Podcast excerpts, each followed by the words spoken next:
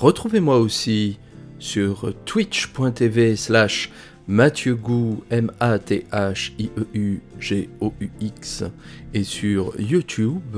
pour des streams linguistiques et jeux vidéo.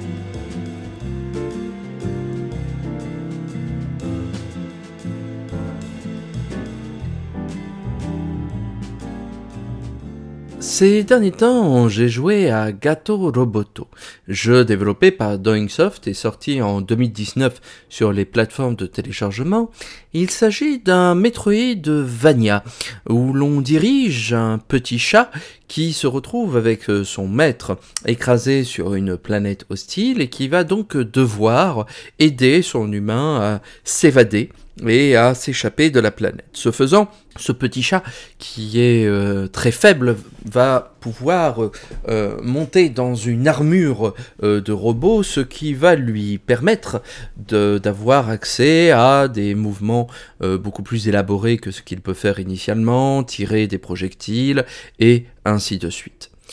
Gato Roboto est un jeu sympathique qui se termine en quelques heures seulement. Et quand je dis en quelques heures seulement, je crois que ma première partie où j'ai débloqué l'intégralité des objets Hein, que l'on pouvait trouver, les améliorations de vie et tout ce qui s'ensuit, euh, je crois l'avoir fini en moins de 3 heures. C'est un Metroidvania efficace qui euh, court euh, peut-être un peu, un peu trop faiblement pour être extraordinaire, hein, mais il a cet avantage en revanche de ne pas tirer à la ligne et de savoir s'arrêter au moment où il le faut. Ce qui est intéressant dans le cadre de Gato Roboto, c'est la façon dont le jeu garde cette petite esthétique mignonne, kawaii, tout au long de la partie, et l'oppose, hein, ou le juxtapose à une esthétique un peu plus euh, dure de machine, avec euh, même une histoire qui peut laisser hein, euh, présager que des choses un peu plus terribles hein, se sont déroulées, mais le jeu reste malgré tout sur cette euh, dimension euh, mignonne qu'il euh, fait sa marque de fabrique. En jouant à Gato Roboto, en parcourant hein, ses, couloirs, en découvrant son univers d'images imbite, hein, puisque composé exclusivement de noir et de blanc, ou bien de noir et d'une autre couleur que l'on peut débloquer par des objets cachés au long du jeu, on se rend compte à quel point le style du Metroidvania s'accommode particulièrement bien des histoires dites prétextes au regard d'autres jeux qui demandent la mise en place d'une structure narrative euh, un peu plus conséquente pour avoir du sens. Dans la dernière émission, je parlais de cette opposition-là qu'il y avait entre euh, le style de gameplay, le style esthétique et puis le, style de, la narration. Les Metroidvania, ou ce, euh, cette aventure, hein, ce genre d'exploration dans lequel on doit euh, parcourir un labyrinthe en collectant différentes capacités de mouvement ou d'armement qui nous permettent par la suite d'étendre progressivement euh, notre champ d'investigation pour aboutir à la fin du jeu, euh, fait partie des genres que je goûte euh, le, plus particulièrement hein, avec les, les, jeux de plateforme et qui s'est très notablement développé ces dernières années. Après, une période euh, historiquement euh, assez, euh, assez clairsemée de jeux du genre, hein, entre, on va dire, Metroid Fusion de Nintendo et Axiom Verge, hein, ou Cave Story dans euh, dans les années 2010, il y a eu une période de, 5 à 10 ans où peu de représentants du genre ont su exister sur console et sur ordinateur. Aujourd'hui, c'est un genre qui est beaucoup mieux représenté, qui euh, existe sous des avatars, hein, des altérations euh, très différentes. Hein. On a pu ainsi considérer que le premier Dark Souls, c'était un genre de Metroidvania en trois dimensions. Hein. Il emprunte vraisemblablement des, éléments de cette structure labyrinthique pour sa constitution, mais surtout c'est un genre dans lequel il est euh, parfois difficile de se distinguer et les développeurs et développeuses cherchent un maximum à euh, trouver euh, le petit détail, hein, l'élément de jeu qui leur permettra de se distinguer de la concurrence. Qu'il s'agisse hein, d'un système d'armement élaboré comme dans Axiom Verge, de pouvoir de navigation plus ou moins novateurs comme dans Ori and the Blind Forest, ou dans le cas de Gato Roboto, une esthétique un peu kawaii, hein, un peu pixel art, qui va le distinguer sur la page du magasin de tous ses autres représentants. Les Metroidvania, en ce sens, sont des genres de jeux un peu comme le genre de la plateforme, par exemple, ou comme le genre du beat'em all, qui tend à, il me semble, valoriser, et Gato Roboto en est l'exemple parfait, un certain aspect de leur constitution au détriment des autres. C'est-à-dire que ce qui va importer dans un Metroidvania, c'est moins les événements historiques, va-t-on dire, même si ceux-ci peuvent avoir de l'intérêt et de l'importance, mais davantage la, le mouvement et la façon d'explorer l'ère de jeu. Quand on a un Metroidvania, il est vrai, ce que je recherche en particulier, ce sont des possibilités de déplacement, une intrication dans le labyrinthe euh, qui force le respect, qui est intelligemment faite, et moins les aspects euh, de combat et euh, d'armement qui me passionnent un peu moins. C'est la raison pour laquelle notamment Axiom Verge m'avait moins passionné, puisque je trouvais que les combats avaient une part trop importante dans son économie, au regard euh, des autres euh, parties de, l'exploration qui étaient un peu plus euh, un peu moins fourbis, va-t-on dire, un peu plus limités dans, leur, dans leurs ambitions. c'est la raison pour laquelle je trouve ainsi que, que and the Blind Forest mérite néanmoins le coup d'œil, puisqu'il met de côté ces éléments de combat pour se consacrer davantage à l'exploration Hein, de, l'univers, même si là encore il y a des choses que, je regrette particulièrement. Gato Roboto euh, propose un choix de déplacement de son environnement qui est assez bien euh, mené, puisque le méca dans lequel euh, nous arpentons la majorité de l'aventure, hein,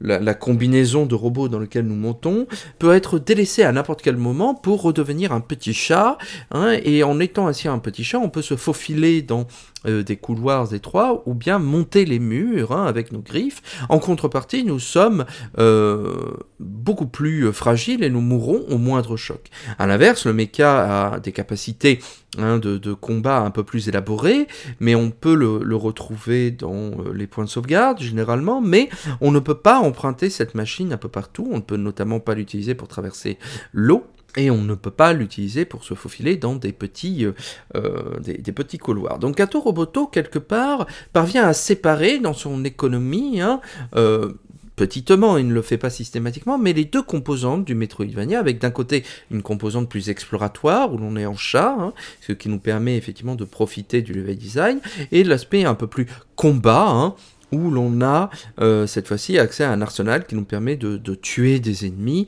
et euh, d'affronter hein, des boss, hein, même si euh, certains d'entre eux nous demandent de les affronter différemment et surtout sans notre armure mécanisée. La plupart des jeux, effectivement, que l'on peut avoir, c'est vrai pour les Metroidvania, mais c'est vrai également pour les actions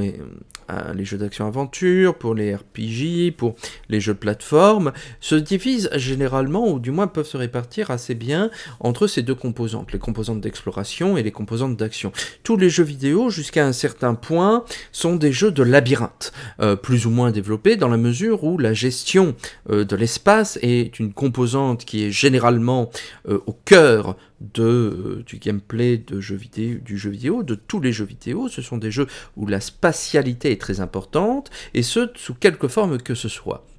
Qu'il s'agisse effectivement de déplacer un avatar sur un plan en deux ou en trois dimensions, ou bien de mettre, de disposer des troupes dans un tactical RPG, ou bien d'explorer un labyrinthe, effectivement, dans un Pac-Man ou dans un jeu de rôle, il y a toujours une composante spatiale hein, liée à la dimension vidéo du jeu vidéo euh, dont il faut tenir compte. Et puis de l'autre côté, vous avez une deuxième composante qui est cette fois-ci une composante plus orientée vers l'action, vers les combats, vers la résolution des obstacles à proprement parler. Et ce terme de combat doit être pris, je pense, un peu mollement dans l'histoire du jeu vidéo. Du moins, je n'ai pas de difficulté me concernant à le considérer dans un sens très élargi Hein, et on peut considérer que la résolution des énigmes dans un Space Quest, dans un Monkey Island, est un combat de la même façon que euh, tuer des ennemis dans Gatoro. Boto est un combat. Ce qui serait également euh, du coup un combat, ce serait euh, le, fait de finir un, jeu, de tuer un boss, etc. Et donc ces deux éléments du jeu vidéo se retrouvent ici non seulement associés dans le cadre de Gato Roboto, ce qui est le cas dans un très grand nombre de, jeux vidéo et notamment de Metroidvania, mais également distingués, hein, séparés, comme si l'on choisissait hein, de valoriser tel ou tel aspect de, notre aventure selon nos goûts. Alors les choses ne vont pas évidemment euh, de, euh, de soi et il y a des, enjeux de difficulté qui accompagnent l'un et l'autre, mais j'ai trouvé très intéressant cette façon dont Gato Roboto euh, réussissait à élégamment présenter cette division, hein, cette répartition, afin de d'enrichir son approche hein, du genre. Gato Roboto n'avait pas, je pense, suffisamment d'ambition pour aller au-delà euh, du, petit jeu qu'il est, hein, et je dis ça avec tout, l'amour que je peux porter à, cette expérience-là, et je pense même que s'il avait été un peu plus long, euh, son charme premier se serait dilué,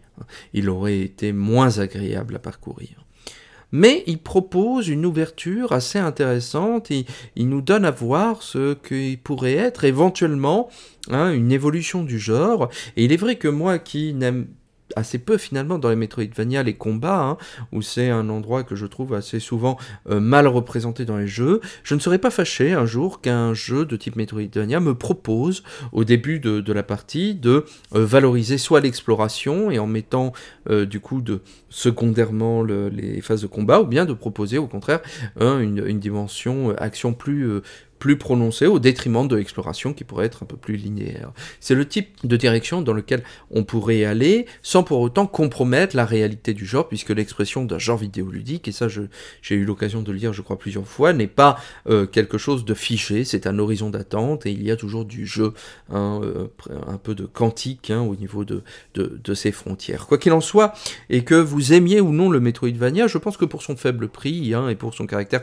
indiscutablement mignon, Gato Boto mérite le coup d'œil. Et que vous aimiez ou non les petits chats, ou que vous aimiez ou, non les petits chats dans des robots, je pense que Gato Roboto est un jeu qui doit faire partie de votre ludographie.